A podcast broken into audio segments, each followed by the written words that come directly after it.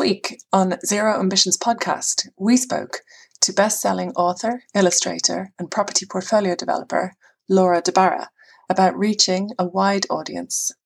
The scale of the domestic retrofit challenge in the UK cannot be underestimated, with almost all homes needing some degree of retrofitting in order to reach our climate goals. So we need everyone's buy in. We thought we could learn a thing or two from Laura and her ability to empower and educate. We hope you enjoy it. Laura, would you like to tell us a little bit about um, who you are? Sure. So um, I have written two books. Um, one, Gaff Goddess, uh, is kind of like how to repair. Um, I'm kind of going backwards about it. I was working, I work for investors acquiring properties for them. And then with my last boss, I would rent them out and manage the portfolio. And then I decided to realize that everyone was having the same issues and they were it was almost always the same repairs. First of all, I was costing my boss money, but then tenants were waiting for weeks for someone to come around and fix a dishwasher or you know, and then people wouldn't show up and like you're dealing with people's emotions, you know, like and everyone hates their landlords. Everyone hated me at the start because they thought I was a landlord. So then I started to learn to fix things myself just to go in and do them. Um, and it also helped me at work as well because our budgets were saved. And then I would also decorate the properties to make them easier for the tenants to live in. No one wants to live with their landlord's furniture, and no mm-hmm. one wants to live with cheap furniture. So like it took me a lot to kind of get it over the edge, over the line to kind of be like, we need to spend more. A tenant wants a couch bed, not just a couch, etc. And then that's how Gaff Goddess was kind of born. It was through being like, okay, if none of these tenants know how to fix it, and I didn't know how to fix half of them, why can't they have a Bible that, you know? So I started putting together one for the tenants, but then Penguin got in touch. And I was like, stunning. I'm doing this anyway. And then a lot of people, there was one chapter in it called Decor Galore where it was like how to zone and decorate based on your life. And because not everyone's the same, and people have, there is an element of accessibility, both physically, uh, financially, like leases. People have different kind of constraints on them, um, users in the home, etc. So people were at, like loved that chapter because it made them think about themselves without a budget in mind or you know anything like that. So I used to get asked a lot about it and a lot of good feedback about it. So that made me write Decor Galore, which is about so you've repaired your space. How do you add to your space? And then it's each room, it goes room by room. It's like basically like you grab a cocktail and go around the house and it's like this is what you do here. Because I have to work, I might work for investors and buy properties, but no investor wants to put loads of money into the furniture. And I understand, like they work off yields and stuff like that. So I'm used to doing really tight budgets, but making things last. So a lot of the things I try and share online, um, like I don't really work with like brands. Um, it's just not kind of my buzz. Like I do work with Bosch, uh, but not online, just because they're so keen to up the customers' experience of the product um, and learning about how the product works before they buy it. You know, so like how do you wash your clothes if they're synthetic? Like how do you make your clothes last longer to your washing machine? So I'll work with someone like that. Um, I've done kind of consulting consulting with the government. It sounds like so glam, but it was it was, just pretty like normal um, on how to communicate uh, the green homes grant that they were doing. Um, because I just felt, to be honest, that like it's all well and good telling people to put on a jumper and turn the dial down on it, but a lot of people who are struggling to keep their home warm don't have valves on their radiators, don't have thermostats on the wall. You know what I mean? Don't want to be told by somebody privileged to put on a jumper. So it was kind of like, how can we communicate more practical things? Um, so that's like my stance is that like, you know, it's it can be very easy to talk to people about modern homes but it's much harder to speak to people about homes that there hasn't been a constant cash flow.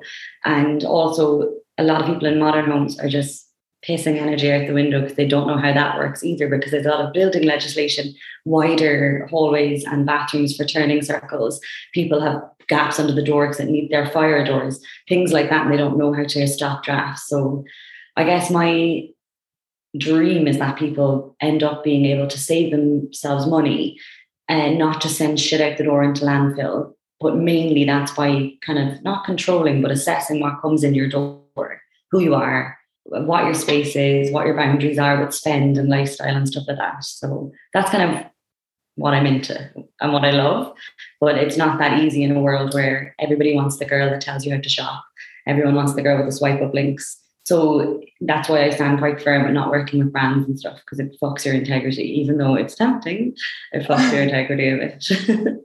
I just like I'm sitting here and like all of the questions that I had and all the areas that I wanted to go to, I'm just like ding, ding, ding, ding. This is epic. This is there are so many places to dive in. Like you came on my horizon because of the things that you sort of touched on there, like um, the fact that the the, no, the notion and the concept of DIY and putting mm-hmm. the skills in the hands of people who live in their homes to be able to do stuff and fix stuff and, and have the ability to do that. So they're not relying on other people, they can do it themselves, that they can save money. But I particularly like the fact that it was also acknowledged that a lot of this stuff is like, we'll send the man around to fix the thing or whatever, and presuming that we can't do things like that. We, the people, and we women can't do those yeah. things. You know, so that that was one thing, and I was really fascinated by that. And subsequently bought your books for my mother, and my, actually my aunt's birthday was yesterday, and she got Gaff Goddess for her birthday.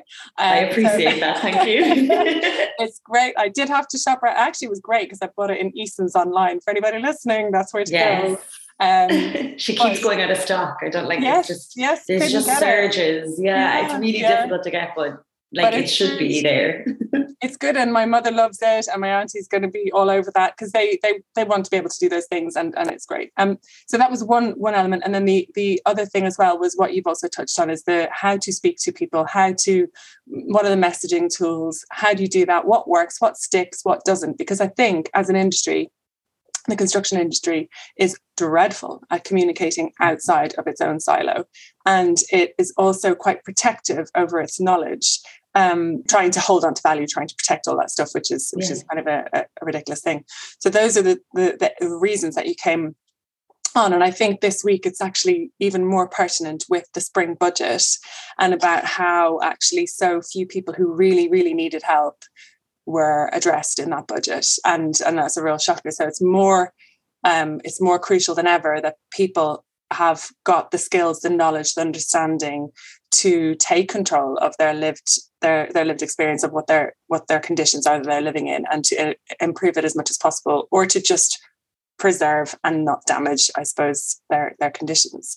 Yeah, I think one of the really exciting things about what you talk about is that it all just feels really empowering like you're basically giving people back their homes like you're mm. allowing someone to understand this sort of quite mystical space that we occupy that we don't yeah. necessarily understand how all of it works and you know you go into quite a lot of detail in your book and i think mm. that in that way you're kind of showing everyone all these things that they can have control over but at the same time you also then reveal the limits and like this is somewhere where we're having a lot of conversations where mm-hmm. there's lots of things that people could do individually in their own homes to make their lives better um, but then outside of that there, there comes a there comes a limit where they actually need support with these sort of green home grants with support from the government and mm-hmm. i think one thing that you kind of shine a light on is you know where you can control and where you can't control and yeah. And I think that's quite an interesting discussion in itself. But also, I'm just fascinated by how you make it all sound so like compelling.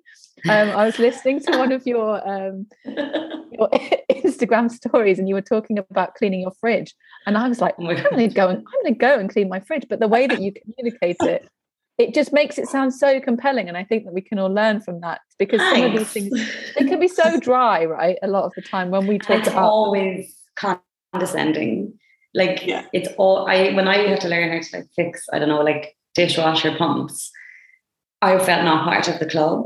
You know, like it was kind of like you're used to spending your Saturdays in a check shirt with a spanner in your hand. So here's the pump. And then I was kind of like, oh, this is fun. Like, but after a while I was like, if you're if you can't see the kind of like almost campness in a guy in a check shirt in his club, you know, that kind of way, you actually just feel kind of out of it. And I think as well, like you have to speak to people like they're your friend. That's the way I like to be spoken to. So it's just easier because people who want who are like me will talk like me, you know, that kind of way. They don't want to hear things too technical because I didn't want to hear it. So it's just easier, I think, to make it conversational because I'd have to try loads if I wasn't. but this is interesting, isn't it? Because you're saying like you're talking about like knowledge about how buildings work or knowledge about how kit and tech works, it tends to come first from the knowledge base. So you go and you learn about it, or mm-hmm. say you you train as a something. So you've got all the knowledge, and that's great. We're great at like piling knowledge into people's brains, and, and you've got the knowledge, and then you have to go and share that knowledge. And you're sort of like people are just like and go, yeah. and no skills and no training around it. Yeah. It sounds a bit like you almost came the other way, which was like I need to hear it in a way that it means something to me. I want mm-hmm. to learn mm. stuff, but actually, I need the way is the thing that seems to like drive you rather than the what, right? So how you're doing it rather than yeah, the what. What's important, but the how is the difference, and that's the success of it because you are. I think what we see when we see you on your stories and and when we're listening to you here is is is you. And I think that's what like people are like, oh great, yeah, I, I get this. I can understand. It's just easier, you know, like it's like there have been times when like some work I've done where at the beginning where it was like you couldn't be yourself. They expected you to be more formal. I'm not really good at that. Like even at work, like I'm really thankful my my boss just loves how informal it all is and just how transparent it all is. Because when you work in with a lot of investors and a lot of solicitors and a lot of um, very formal roles. when you're in a leopard print beret in a pair of hoop earrings, going, let's just fucking, you know, like yeah. it's but it's it's okay. I, I feel safe like that in my job now, but I didn't at the beginning because not only did I not know as much what I was talking about, it was a very very like vulnerable place to be. You know, like asking questions as someone who isn't doesn't have like let's say like a posh accent or a lot of knowledge is actually very difficult. Mm. So like it, it actually made me appreciate who I am naturally and without putting up a front. You you know, like you deal with a lot of people in work who you can tell they kind of dine out on a very kind of abrasive, mean, mm. almost like theatrically posh kind of manner, you know, bit condescending. And I I do kind of just think, oh God, you're not having that much fun. You know, I can see the front, I can see the front now. But I yeah. must say, like, it what like I I don't kind of want to change from where the how I am conversation because it was so difficult for me at the start to mm kind of like gulp and then ask a question, you know, coming from a place of not being, you know, feeling like you're not very smart. But when I started to learn that actually no one knows the answer to a lot of these things, it's mainly people who have had really specific education in certain fields. And if you start to look at it that way and be like, wow, this person knows loads about this, this is actually a really amazing conversation. You know, like I'm going to ask this dishwasher engineer like all these questions. And people who know a lot about a certain subject love to talk to you about it. So if you approach it that way instead of kind of pretending that you know a bit, and people then are just like, shut up. Whereas if you're just like, if you're like, I have, like, I always say, like, I have no fucking idea about this. Can you talk me through the process? People yeah. never get to talk about the very start of the process to the end in their jobs, you know? And it's, I find it interesting, and you can tell that people like to do it. So everyone enjoys that conversation.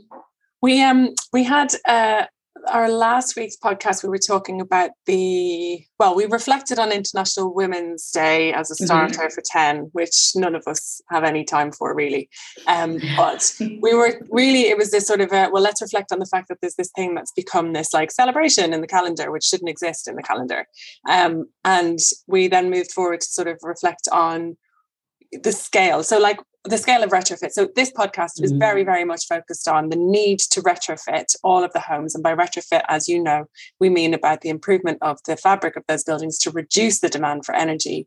And then, yes, we'll talk about low carbon technologies as well. Mm-hmm. But what's absolutely crucial and critical in all of that is the element of, of, of social justice that goes with that, and sort of also needing this massive massive workforce because the scale and the urgency is so big. Mm-hmm. So we were mm-hmm. sort of interested in pulling apart a little bit more about how do you activate a wider range of people across society to get involved and to be part of this, which again sort of speaks to why you were so interesting to me and what you were doing. Um, you mentioned about not feeling safe, and we had that come up as well in the previous week when we spoke to Katrina Jordan, who runs Construction Scotland Innovation Centre, and mm-hmm. talking about upskilling people and the fact that they may have women who come to them as a, as a space for training who are interested in doing some of the training and upskilling, but specifically ask that if it is an all male cohort, they're not feeling comfortable and they're not safe in that space. I mean, you've obviously experienced that firsthand, and I would say experienced that. Uh, oh, it's still to this yeah. to this day, it's still I get like in meetings if we're with someone external that kind of is invited to us, there'll be comments thrown around constantly. And like I'm lucky that I'm in an environment where they find it hysterical, almost like that, like they're just like this this person comes across like an idiot, like challenging her, mm. you know, and they, they don't mind if I clap back a bit sarcastically. And it's just proven to me you can write a DIY book, you can literally be an author of two books that have done quite well, that people still think you know nothing. And as they say, like that's a them problem, not a me problem, mm. you know. So, but to this day, I'd still always, I'll probably go to a meeting on Monday and I'll just, you know, it's always, can I have a latte? And I'm going, like, you're here to meet me. yeah. Tell us a little bit about you. You mentioned a couple of times, um, or at least I've picked up on it, and maybe that'll touch show you where my focus is. But that when you're viewing properties, oh. that the suited and booted of estate agencies show up and do what? Where, where what happens? I'm left outside all the time. like, like what I how I like to work is I like to have one agent per agency for just a few reasons. One, I don't get a load of emails and calls. Two, I don't have to explain myself constantly. And then three, who likes dealing with a load of agents, right? So, and it, it also saves me the embarrassment that uh, not embarrassment, but when I show up at a property, I'll it'll be obvious to me who the agent is purely because they usually are driving a car with the agency on it. So it can be guy, girl. Like at the minute there's a girl at the agency, like I'm almost like snapping them up straight away anyway. You know, because if I'm going to be putting through like cash buys through an agency, which I know that they get more of a percentage for once they're going to a woman anyway, you know what I mean? And it, it's just what I prefer to do. But when I see them come out, I know it's the agent and I'll be standing outside the door. There's literally like no other door for meters and they'll say to me like excuse me so i'll have to so i just now shuffle down and i'll go on my phone and then my phone will ring and they'll be like hi we're waiting for you and i'll just turn to the agent and be like i'm here wow. like i have stood in the rain for like over 15 minutes with like some guy who was about 23 who just made me move so i was in the rain he was under the cover because he had an important appointment i've been at valuations of our properties at work where I've been really badly spoken to outside because I was standing in front of the buzzer and he had something very important to get to. And then when he buzzes in, I was waiting outside basically for something to be delivered. And then I arrive into the property that he's trying to sell, like a multi-million pound property, and he just goes white, you know? And I'm just like, the urge to make them feel comfortable that they've made the mistake is there because that's how we're trained as women you know, like the kind of like, oh, don't worry about it, you know. But I try and not make them feel bad. I, I just kind of say, well, now you kind of know for next time. And one agent said to me a couple of weeks ago, God, I said, oh, were you expecting someone in a suit? Like, you know, like whatever guy. And then he just said, No, I'm usually so good at reading who's showing up. Like, honestly. And I was like, You're making this worse for yourself. you know, like, Stop talking. Yeah. Stop talking. Like, God, I usually know. And he was like, he was sitting having a cigarette in his car right in front of me. I was at the door. I was checking my phone to make it obvious. Like complete and he's he's making eye contact with me, but I do have a bit of a I'm not going to wave and be like, it's me, no. Laura, you know? Yeah. I'm just going to stand here until this idiot gets out of the car. And it's good because then you get down to negotiation, you don't have to be that friendly. yeah, that is good. I mean, we talked about um, Tara Bolade last week, and and actually both Tara and Marianne, who were on our podcast last week, uh, talked about. And you, Rachel, we all had lived. I mean, why am I why am I singling her? The women uh, have had to make ourselves uh, reduce in our mm-hmm. presence or change shape or shift shape the whole time so that we can be either comfortable or acceptable or whatever that is in that space. But I mean, I don't want to go too far down there because there will be no stopping me. so, and we did a bit of that last week, um, and I'm sure Alex is feeling like backed into a corner over there. But what I would like to say about that is that what's really the big issue about that is is we have a duty to make sure that all of our spaces are safe and comfortable for everybody to be in, to be able to thrive within, and that is where we're living, where we're working, or the, the real kind of uh, crux of what we're talking about here, which is in our homes, and our homes should be mm-hmm. those safe spaces and we should have some control and some uh, rights within those spaces which often are overlooked and i think this is what alex you were talking about um, when we were chatting before meeting laura was this fact that you're addressing the rights of the private rental market to some degree by empowering them um, but i think that's a really key thing about um, these assumptions are still there. We like to talk a good game about the fact that, oh, so much has changed. But actually, it's really important to remind people that actually it hasn't and that we're perpetuating lots of behaviors that are um, not helpful and and really just getting in the way. So I sort of feel like get out of the way. Yeah, we've learned bad habits. And how is somebody supposed to come into an industry who's non-binary, who's trans, if women like you know what I mean? It's you just have to have a no bullshit approach to it and always give it back to them. Yeah. And it's terrible, isn't it, to sort of feel that we have to be sort of combative in certain ways, like you have to go prepared, ready to sort of push it back. Wouldn't it be lovely to just arrive up and think, I'm going to have this viewing and I will be greeted and it will happen. yeah, exactly. Without I do, I do think that like I go in with like this is going to be fine, kind of like to the point that it does then shock me almost when they act like that and they can see the shock on my face. I refuse to prepare myself anymore for sexism so that I am genuinely shocked. Mm. You know, I'm, there's no preemptive stuff like that anymore. I've surrounded myself now in a workforce and friends and things like that of people who don't do that and don't accept that. So now, when somebody does, it, I find it more and more shocking. I used to take it loads in my old job, and now I'm like, you know, it's much better for it to feel abnormal. Mm so that you can react like and be like, what? And I think, oh, sorry, Rachel, go ahead. I was going to say, yeah, I think then when you, I think making that conscious decision to put yourself in that space where you can create this space around you that feels safe, mm-hmm. not only is it good for yourself, but it then allows you to be in a position where you can try and make these spaces for other people. And I kind of yeah. feel like that's maybe what part of one of the purposes of the book was is that you know you're putting something out there to make other people feel like that this is a space that they can engage with as well and that mm-hmm. they're welcome in and that it's safe for all of the people that that mm. sort of might not have known how to do these things or take this sort of control themselves yeah. and i guess yeah was that part of the like yeah emphasis of the book and the whole thing on diy like as well as much as women are expected not to know anything about diy men have this pressure on them that is absurd that like they're supposed to know everything. Like I have male friends of mine who are like, "Oh, you think you can't go into a DIY store? Imagine me going in and asking for a screwdriver and not knowing the difference between flathead and Phillips. Like I'm supposed to have a lemon with pencil case daily, you know. Like, and I have a lot of friends as well who, um, who would be, let's say, a guy that is camp, who's like, I feel even more like I can't go in. So the whole reason I trademarked SheIY because I did not want SheIY to be taken over and targeted at women. I mm. wanted it to be, it almost became tongue in cheek, the she. You know, it wasn't like, and there has been a couple of companies that have since, and a, a big, a, like a, another kind of like classes for women that have taken on DIY, even though I've been like, that's my trademark. And it's all targeting is keeping women in a box around mm-hmm. DIY.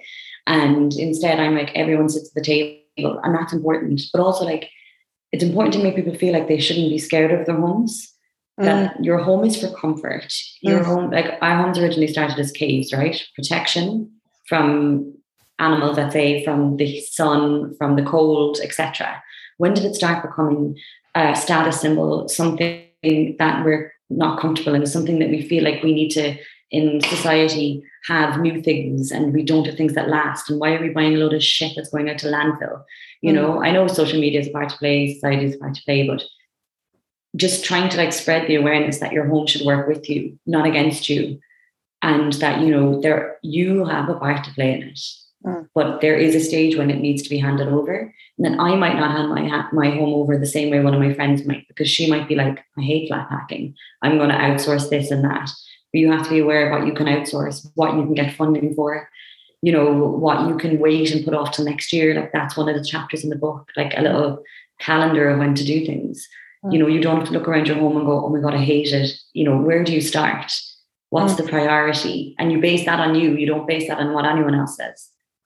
So this is a, a really um, interesting point for us. This where do you start moment. Mm. Um, I think we're uh, acutely aware that um, what is needed is huge amounts of public knowledge on what you can do now and how systems in your house work and the benefit of ventilation and like yeah. even in some of your stories yesterday just like showing the double lock system on your UPVC window you know you can actually leave that and have that ventilating passively whilst also protecting your security and mm-hmm. you know tricks and tips about like using don't use like this but use like a uv filter on that and just understanding how to control the environment and and be aware of it and and I, I suppose it's because you do it as well and and we had um, an interesting um, interview as well a few weeks back with Adrian Leaman and Bill Bordass who are mm-hmm. like the, the the founding people around understanding the usability of buildings and like thinking of like how, what's the success of the building is it the stats and the metrics or is it how livable how usable is it for the people who are in the building and yeah. you can i think that's the bit again like it's the bit i think that we find quite difficult to bring into the conversations that are more technically focused or that are about standards or that are about data is also bringing in the occupant because it isn't you've you've said it several times everybody is different. Everyone, so there is yeah. no funding for that because it would cost too mm-hmm. much and take too long to understand every single person's one and nobody wants to do that. But it's like the key that's missing you but know people only care to a point people mm. only care to a point people will tell you I really care about this but then you're like and then what about this person oh no like I do care about people who need it but not them you know yeah.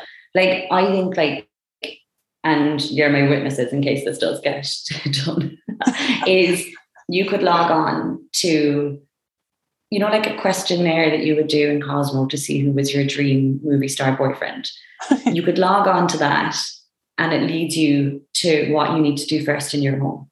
Yeah. So you just sign in, you put in your postcode, you put in how many bedrooms, you put in the age of your property, you ping to the next question. What's your biggest problem? Is it drafts? Is it mold? Is it, you know? And then you get led along, and then it makes you at this little recipe at the end saying, you know, Laura, once three to six, you should do this yourself. You should apply for this grant because it takes six months to come in. Next year, you should be doing this and applying for this. And it gives you a transparency in what your problems are. It gives you a feeling of control. Sometimes we don't need to fix all our problems. We need to be aware of what's causing mm. to then be like, right, I can get to that, or I can do this, or that's not for me, that's for somebody else. And I just think if people were able to do their own assessment on their space, you know, like what we forget is we work kind of in the interior and building spheres. So for us, it's quite, you know, we'd instantly go, oh, I'm cold in this room, it's probably drafts. But you have to actually, instead of like giving people fish, teach people how to fish, you know?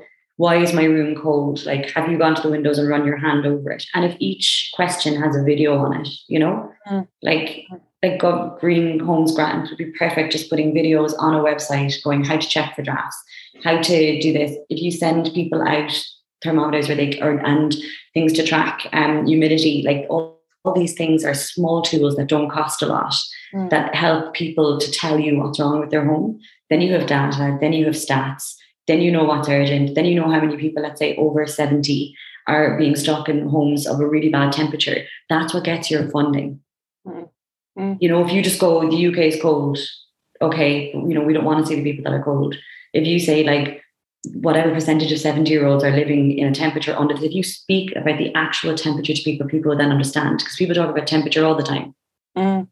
You know, it's a shame that um, Dan isn't here on the call because he'd be right in there with you talking about well, it's because poor people aren't interesting. That's why nobody wants to talk about them. That's when nobody wants to bring their They're not putting money in people's yeah. pocket mm-hmm. or, you know, like if, if you are too busy or you have children that you need to look after and you're not necessarily the purchaser, mm. people love people that spend money, but people that overshop and overspend are usually battling something else. Mm-hmm. It's just socially more acceptable to be battling that than battling what's other people that some some sort part of society that people don't want to acknowledge.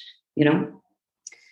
Um, you mentioned earlier about doing a little bit of consulting with the, the Green Homes grant you did mention, which we all know failed miserably. So can you tell us a little bit about what you know about that or what experience you had with that and where you think the successes are or were yeah i mean i because i don't do a lot of brand work i think i wasn't used to getting i got loads of um tweets calling me a stooge for about three weeks afterwards i was like I was like, what's a stooge? And I was like, it's not me.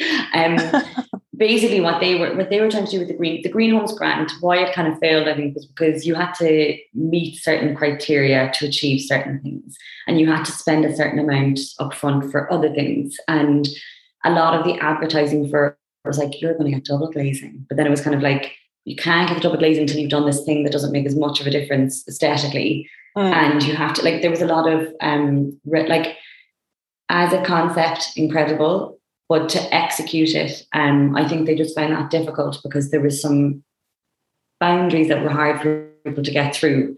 And also the things that would make an instant difference to people's lives were harder to get without yeah. doing the things that basically cost more time and money, you know?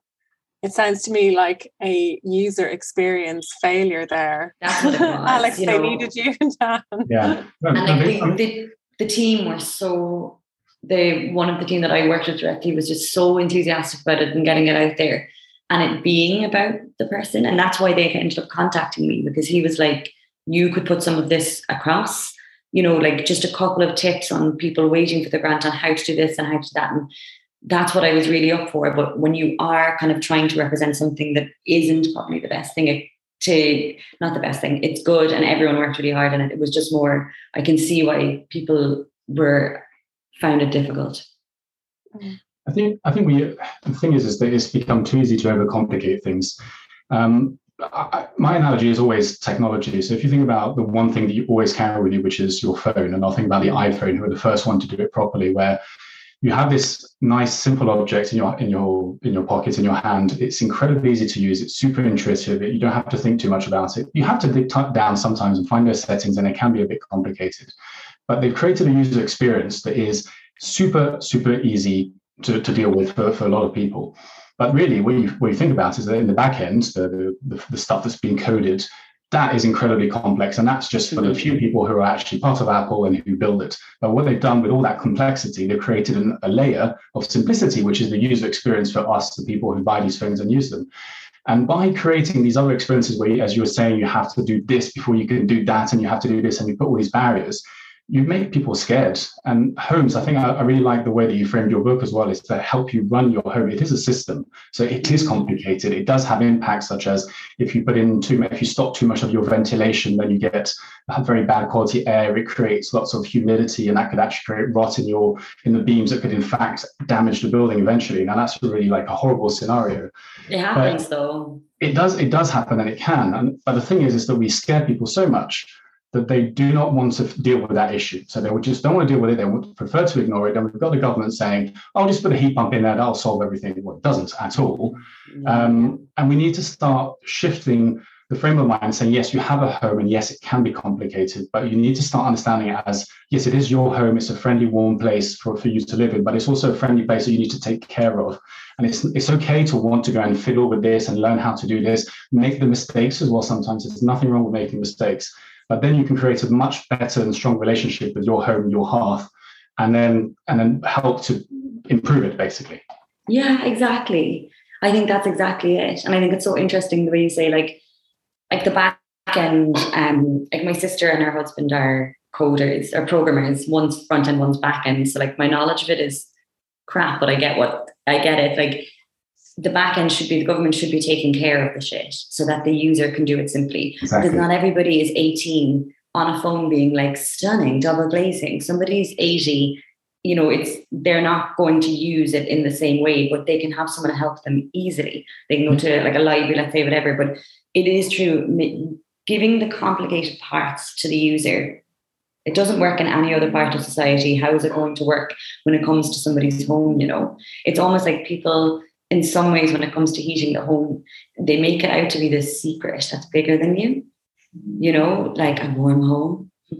You know, it's like there are things, and with even with the bills, like people aren't talking about it's all, all the money is going in the wrong place. Like I'm seeing influencers that excel seven pound dresses all year, then talk to us about saving money on our bills. I'm like, they'll save money if they just stop following you for five minutes and they need a new dress every time they go out. You know what I mean? Like that's half their bill every month it's more that like they need to tell people about and, and in facts and figures, people remember figures because they get shocked by them, especially if it's a figure they don't realize. So if you start talking about how much heating costs and how much leaving a laptop or whatever charging when it doesn't need to be charged. Like if you just give people percentages of that, that's when people start making these little moves towards saving themselves money. Information is what people need. Ease and user experience and info. They want to want to do it, you know? Mm. Absolutely. I mean, even uh, I, I, know you pointed out, for example, what is this button on this machine? It's so complicated that people just don't want to touch them. And a, a big problem is, is that most people will not put in, for example, that or, or dial down their, their thermostat by one degree because they don't want to break that system. Because if you touch that, something will happen in there.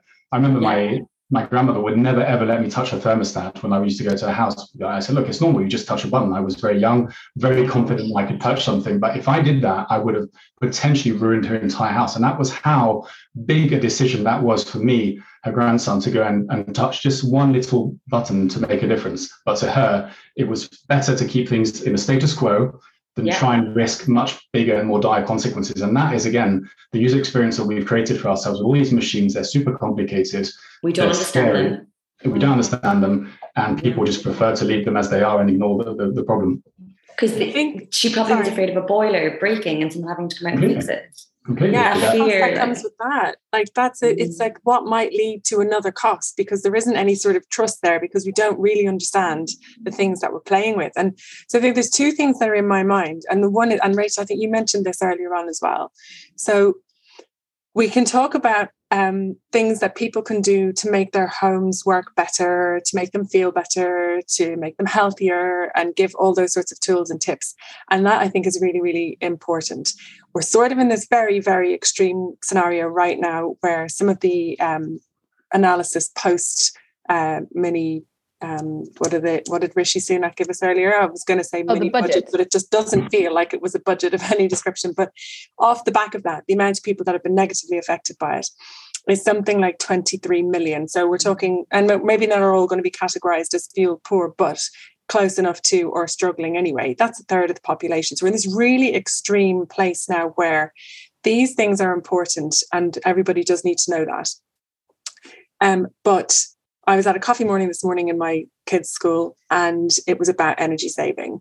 And it was incredibly grounding in lots of ways because there were some tips. It was a lot about how to switch supplier, but there was also a lot about tips that you can do to reduce your spend and energy and giving people some information about, you know, it costs 12 and a half pence to run your kettle for 10 minutes and this sort of thing. So, and those sort of tips were really good, but I was also feeling a great deal of outrage that the government have actively pushed vast waves of the population into the situation where people are going, oh no, I won't have that one cup of tea yeah. that was the pleasure for my afternoon, like, um, mm-hmm. um, or that like I'll make sure that we're going around and on like turning off thermostat or turning off radiators in bedrooms and making sure the lights are off and putting that burden on the kids' shoulders as well. I mean, yes, kids go around and they leave doors open and lights on mm-hmm. and whatnot, but like making it a family issue is both good in one way that gives people sense because I also am, am, coming at this from the climate perspective. I think we do need yeah. to reduce our demand and be mm-hmm. conscious of what we're using and not think it's ubiquitous. But it is also this really unfair situation where it's being put on people's shoulders through the lens of fear at the minute, which is terrible. And so that is the government's responsibility. That's why, and this was the point you made, Rachel, I think is and that's why it's really important that we continue to hold the government to account to make sure that they are mm-hmm. wholesale systemically changing the way that we live by improving our housing stock in a way that we cannot afford to do so. But in the meantime, what's absolutely important is doing what you're doing and doing what we're saying about giving people tips on how to make their homes more efficient and all of that, both to empower and to help at this very, very difficult time. But as a as a part of a bigger thing as well. So we need the top down bit for the for the big change that takes the burden off people's shoulders. Mm-hmm. But then we need the the drive to come from the empowering of people as as as we're talking about. So there's like this two way thing. Um, mm-hmm.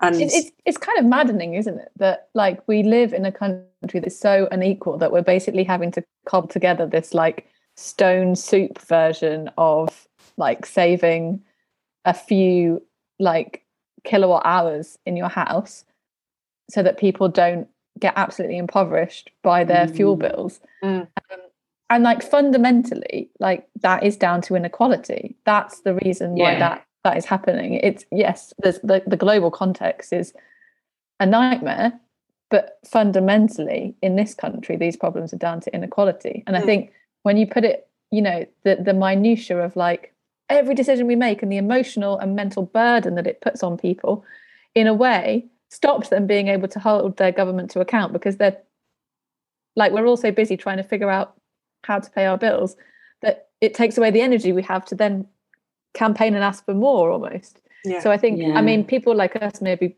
who can afford to pay our bills have that responsibility to keep pushing mm-hmm. at the top as well. Mm-hmm. Um, and like not, I think that my worry was, you know, you don't want the government to say, oh, but these people have got all the these snakes that they've made out of their tights that they've used as draft excluders, they're fine. well, like in fairness, but Rachel, they're saying that anyway. They could give yeah. less. but, but people also need those things right now because they need help like right this second. So it's like yeah. this balance, isn't it? It's really tricky. Yeah, it is tricky. And then also because you almost don't want them to think, oh, they'll be fine. Mm. You know, oh, they'll be fine. We'll mm. just just up it. But people, to be honest, when you when there are people who can't afford to heat their homes. They're they're living every single day in survival. So mm. something else gets thrown at them. It's another survival mode. Mm. You know, which is just it's just not fair. No. You know, there's a level of responsibility where you have to look after people. You can't just up bills without looking after people that you're for by upping those bills. Yeah. I think there's also a disconnect between, well, the, the, people who live in the homes and the people who are trying to come up with these solutions. We actually have that problem on the podcast. Uh, we, we had this conversation before with uh, uh, basically Dan and Jeff, who couldn't be here for the podcast. They were having an email conversation about today. And uh, Jeff is a bit of an expert uh, on passive homes, so he really knows everything. And he says, wow. in his view, I'm, I'm, I'm over exaggerating, I think, his, his position, but he says, no, it's all about fabric first. You know, make sure you wrap up the building, make it really perfect and it'll be it'll be fine it'll solve all the problems otherwise nothing else works and then I was saying, but wait a minute, people, they can't even afford that. If they can put their snake at the bottom of the door, that at least is one good thing that they can do in their lives, and that will help them somehow. And I think there's that disconnect. And you know, both have a very good point of view. And they actually, in my opinion, they're both right, because it's not just this solution or that solution, it's a myriad of little solutions. But unfortunately, not everyone is going to be able to do the whole home retrofit some people will be able to start putting, you know, the the snake at the bottom of the door and doing a bit of this and that. And maybe one day somehow something will happen to allow them to go to the next step. But at the moment, there's just too much of a disconnect. It's how more like it's it's too disconnected because like if you if you get on a plane, they tell you put on your seatbelt, you protect yourself to this much, and then we'll take care of the bigger bit. So there needs to be that kind of like collaboration. People need to stop feeling like they're working against something but if somebody ups your bills and puts you into a state where you can't even heat your home, how does that ever feel like a collaboration? Mm. When they then tell you, like, do this and do that, you're just going, go fuck yourself. You know, instead, it needs to feel like, listen, we're handling the bigger picture. We need you to handle this in the meantime. When yeah. you go anywhere, there's that level of cooperation and collaboration. When you take the tube, there are things that you need to do for them to do their job. But there is no element of that. It feels like us and them. Yeah, I, that's such. I, I love that analogy. I think that's such a great way of of picturing it. Like you do the bit that's within your means to do, yeah. and we will do the rest. Mm-hmm. And that is the missing bit. There is no do the rest. They're not doing the rest, and there's a huge huge movement in the industry saying you need to do this because it's not about should we do it it's about what you know you have to do it the sooner you do this the better and i'm saying yeah. to you i'm saying the government they have to do mm-hmm. something it isn't a case of oh but you're like we, we'll get a few more years out of those houses and then they'll magically repair themselves they won't it won't no, it gets worse life will get worse you need yeah. to do something about improving that you need to do your bit beyond these sort of tokenistic gestures that the, the spring budget saw now i know there was uh, something in there about zero VAT on, on installation and material purchase of some low carbon technologies or, or, energy saving measures. But a lot of those things are far beyond the bounds of um, totally. of, of, what people can afford. And mom, like when we were going up, like there was no way my mom would be like, "Oh, we'll do some carbon." No, she mm. wanted to know like when we get in from school, how do we not? If that happened when we were growing up, like whoa, yeah. Yeah. whoa, you know what I mean? So like I just can't imagine her being like, well, you know what? Because people hear carbon, they hear eco, and they think that's just for the privileged. Yeah. So it's also educating people that like eco is actually a way to save money. Yeah. Yes, back in the day, it was your neighbor who just retired and got a stunning payout that was putting things on their roof. Like that's what people think eco is. Yeah. It, it almost needs a rebrand, you know. Like sometimes when I talk about sustainable fashion, people go, oh, she's cheap. And I'm like, it's not that.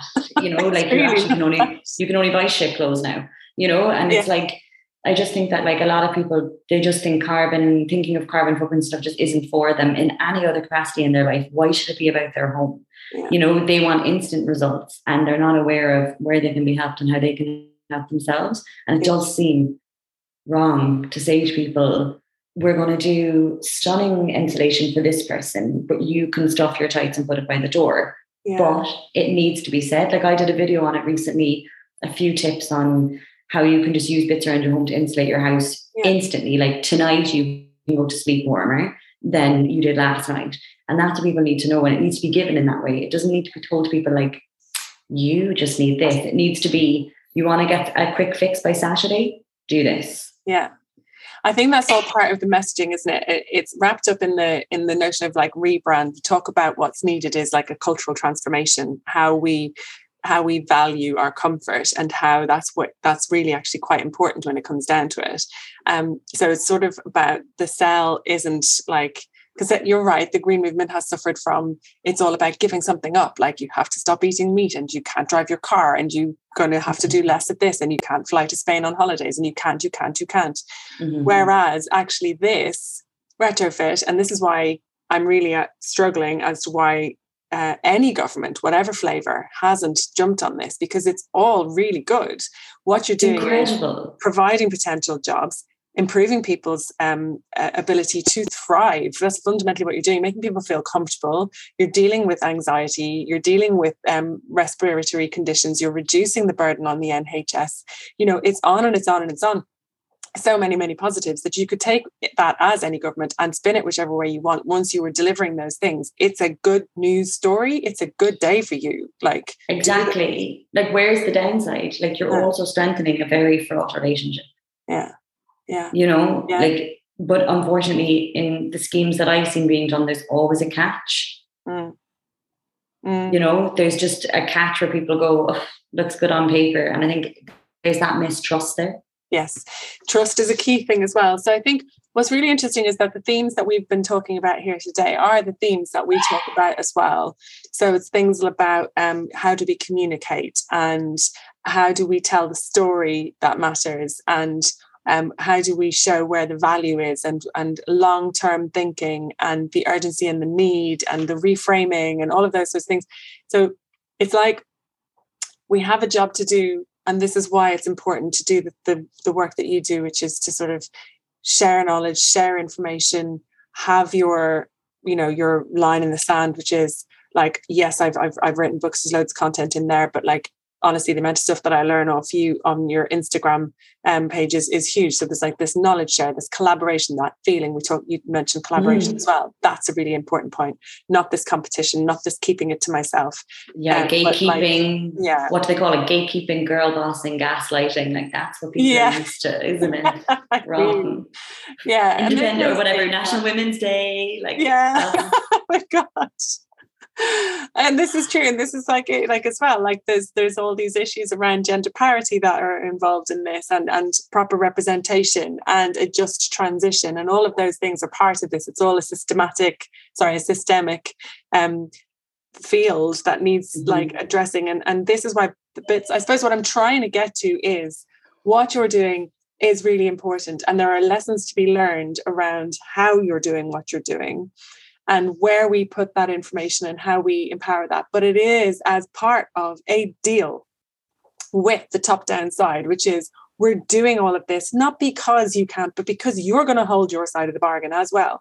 You're going to share Mhm. this knowledge share this information empower people but you're by god you're going to do your bit too. And so those of us as rachel said who have got the headspace the time the privilege to be campaigning to be demanding more have to do that that's our responsibility you got to do Mhm. that you got to do Mhm. that mhm. it's definitely Totally. What's lacking around these conversations is passion and people genuinely being interested in, in how it's going to be rather than passion in the, in the wrong form, you know, how much money is to be made or like only looking after one section of people with it, you know? Mm. And I mm. think like like you say to me, like you can listen to me with interest talk about a fridge, it's because I'm talking passionately. Mm. You know, I'm into it, you know, like so I think like it's a joy to hear about people speak about warmer homes and retrofitting in a way that is interesting, passionate.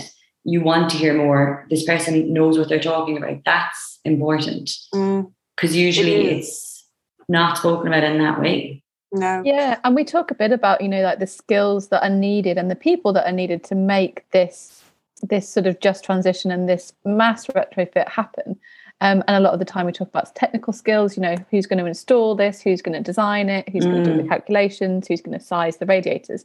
But also, I think that like a key, key role is this sort of like retrofit advisor person, the one that's actually going to like talk to a homeowner and say, okay, these are your options. This is how it's going to work. They're going to hold your hand through when someone's late to install something, through um, when you, you know, how all the funding works, how you're going to, you know, actually get this work done. But fundamentally, be that person that you can trust and be that yeah. link between you and this sort of thing that's happening within your house. And I think that's what a key one that I think, you know, that to be pushed more in terms of like training programs and things like that. And I think it's also, I mean, not to like go down massive stereotypes, but like a really like way that a lot of of of women have skills in that in that sort of sort of field in order to, you know, be these sort of leaders that are also really inclusive and, and mm. really sort of inspiring and able to communicate in this way that, as you say, makes everyone sound seem like your friend. And I think that's what that mm-hmm. person would need to do as and well. And they make you feel normal. Like yes, your fridge stinks. This is what you do. Everyone's fridge can smell. I do think like that kind of a role where if you suddenly need aids in your home, like a rail in your bathroom or a walk-in shower, wet room, level access, you have an occupational therapist that comes in, right? They come in, they assess, they say, right, okay, mobility is getting decreased slowly. We're going to put in handrails in the bathroom. We're going to put a rail as they come in the door so they can step up, etc. It would be like an occupational therapist, but for retrofitting the home. Yeah. And that's already a role that exists and functions quite well. You mm. know, how many of them are in a community? How many of them do they need like per department? How is it structured? You know, like a lot of the times it's just looking at something else that exists there because they've been able, you know, if they're able to employ these people and there's training and education and all of that, there will be a role that's similar to an occupational therapist, but for making homes greener, like retrofitting homes. There can be basically, it can exist. So there, there is a there is such a role, but this is mm. you've actually landed on the problem, right?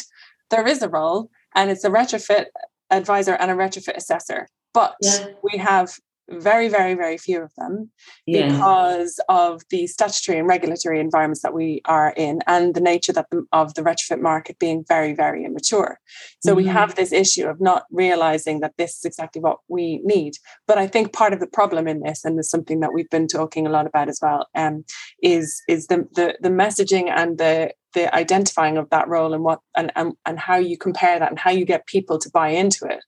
And uh, it is comparing the house to the body and the system and looking yeah. after its respiratory system and looking after its skin and looking after all of those sorts of things mm-hmm. and being this um this medic or this person who can do a triage of that. And people understand that it's very compelling. Like i mean why are there so many medical dramas on tv it's really compelling. People are there's a there's yeah. a, it's about life. It's about your mm-hmm. life it's about you know am i going to live or die here? Where's the drama where's the excitement or or and and all and the emotion because it's a living breathing thing Mm-hmm. Making that comparison, I think, is actually quite a compelling one and probably one that we could learn a lot from. So, in developing the the market and the demand for that sort of thing to see what the benefits are. So let's just, you know, and there's another reason, like if if if if Dan had been here as well, he hates the word retrofit because what the hell does retrofit mean to anybody?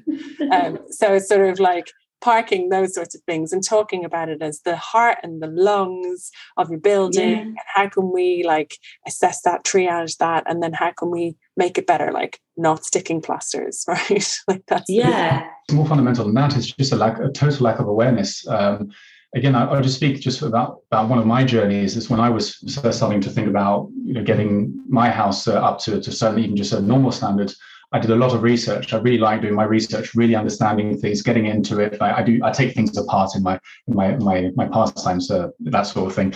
But no. it took me such a long time, and I even I never found anyone called a retrofit coordinator or anyone who could help me. And when I went to the typical person, which was the architect, they dissuaded me of using anything to do with a house that was actually for making it more energy efficient because they didn't know anything about it. So I'm not blaming them. They didn't know. They hadn't been trained up. Sure. So they didn't know about it. How do we, the home dwellers, or how are we supposed to even start that conversation? So even before we can start creating this whole thing about, yeah, we need to create demand, et cetera, et cetera, we need to create awareness in a way that is you know more accessible to everyone that they can identify themselves with this and say yes this is my case as well it's for me it's not just well, i'm not just a statistic we all need uh, you know uh, heat recover sorry what heat pumps or or these mm-hmm. this insulation is this is my home i recognize myself and i want something if we can create that critical mass of people actually asking for something because they finally uh, know that there is a problem it's not just oh my home is yes. just drafty that's it then yeah. we will see some change i don't think otherwise without that we can and I think that's mm-hmm. what you're doing and showing people that it, it is actually achievable. That makes a big difference. And they don't know it's a need. You know, like exactly. I think a lot of times when I speak to people, especially renters, sorry, there's like loads of police cars outside classes. Um, Your time's up, Laura. They're here for you. they found me. They found me. Um, could be because I'm using someone's office. They called the police. Um, so I think um, when sometimes I speak, it's, it, this is especially with tenants people would rather, not rather, people feel they have no choice but to live in fear of contacting their landlord because they don't know their rights. Mm. They don't, people don't read the section on their lease where it says tenant obligations, landlord obligations. I know nobody who can tell me. Ask any of your friends when you go out for a drink tonight, what's your landlord obligations on your lease? Legally, and what have they added in that's not, well, what have they added in as a bonus because they're nice? You know, that kind of way. There's legal requirements there. And, and like in Ireland, like here, the tenants have much more rights, like mm. so much more. Ireland, you're what do they say, like second class citizen, like you know, it's kind of like you're you're you're a renter, so you're instantly like 15 years old and messy. You know, mm. they never see renters as young professionals or families. They mm. never think that a renter is an actual family, you mm. know? And like, I just think that when people aren't aware of what they're entitled to and what is normal and what is fair, Mm. People don't know. So if people know like what a what a normal temperature to live in to be healthy. And what a significant kind of difference they can make with drafts and stuff like that themselves, they aren't aware of it. You know, like I'll say to people like, oh, you shouldn't do this because it makes all your, your dishes get washed in this way. People mm. are like, oh, I didn't know I needed that. You know, but instead we're constantly being sold that we need things we don't fucking need. Sorry. Um, I just I'm it's just infuriating that money, ads, time, spend, brand time, brand money is all spent on people convincing us we need something else. Like I've just come back from, from New York where it's so bizarre because if you watch TV for five minutes, I'm like, oh my God, maybe I have that. And it's like a disease that only men can get over 50. Do you know what I mean? But it's like you're told constantly that you might have this need for this product that's, you know, yeah. basically medicine but it's here. Go on Instagram for five minutes and you will be convinced that you need something you do not need. And where is the person telling us about the things that are fair for us to need and the things that a standard we should be living at, regardless, no matter what our accessibility is to money or anything else, you know? Nobody wants you to know that or the things you can do yourself because people are afraid of where it will impact them financially whereas it actually helps everyone as a whole if everybody's living as well as they can you know that's the point isn't it? Living well. What does living well mean? Living well isn't aspirational. Living well is probably something that we should all accept that we should have that. That's a basic yeah. right to just be able to yeah. live and thrive right? That's mm-hmm. the thing. I mean um, the knowledge isn't there because you know climate um, awareness isn't even on the curriculum yet. There's a lot of work to be done. But I would say I can see in the not too distant future some modules around this delivered by the very lovely Laura De Barra. I'll do it. in collaboration. I can see it. I can see it. There's things bubbling in my mind about like well, things to, to do and future collaborations because that's what we're all about. But I can just say an absolutely huge thank you to you for coming on. It's been a real pleasure and it's lovely to see so much crossover between what you you're doing mm. what we're talking about and yeah we'll be learning from from you and your outreach and your um, ability to communicate with people oh thank you very for much. having me it's like it's really nice to talk to people who get it like, I think we'll take that as a compliment. you understand kind of like and the kind of conversation like this is just amazing to speak to people who are constantly working on trying to get fairness basically into people's homes mm. and standards for people. You know, not a lot of people care about the standard at which other people live. So mm. it's been brilliant. Really enjoyed it. Well, thank you so much, Laura. No worries. Thank you. Bounce in front of guests instead.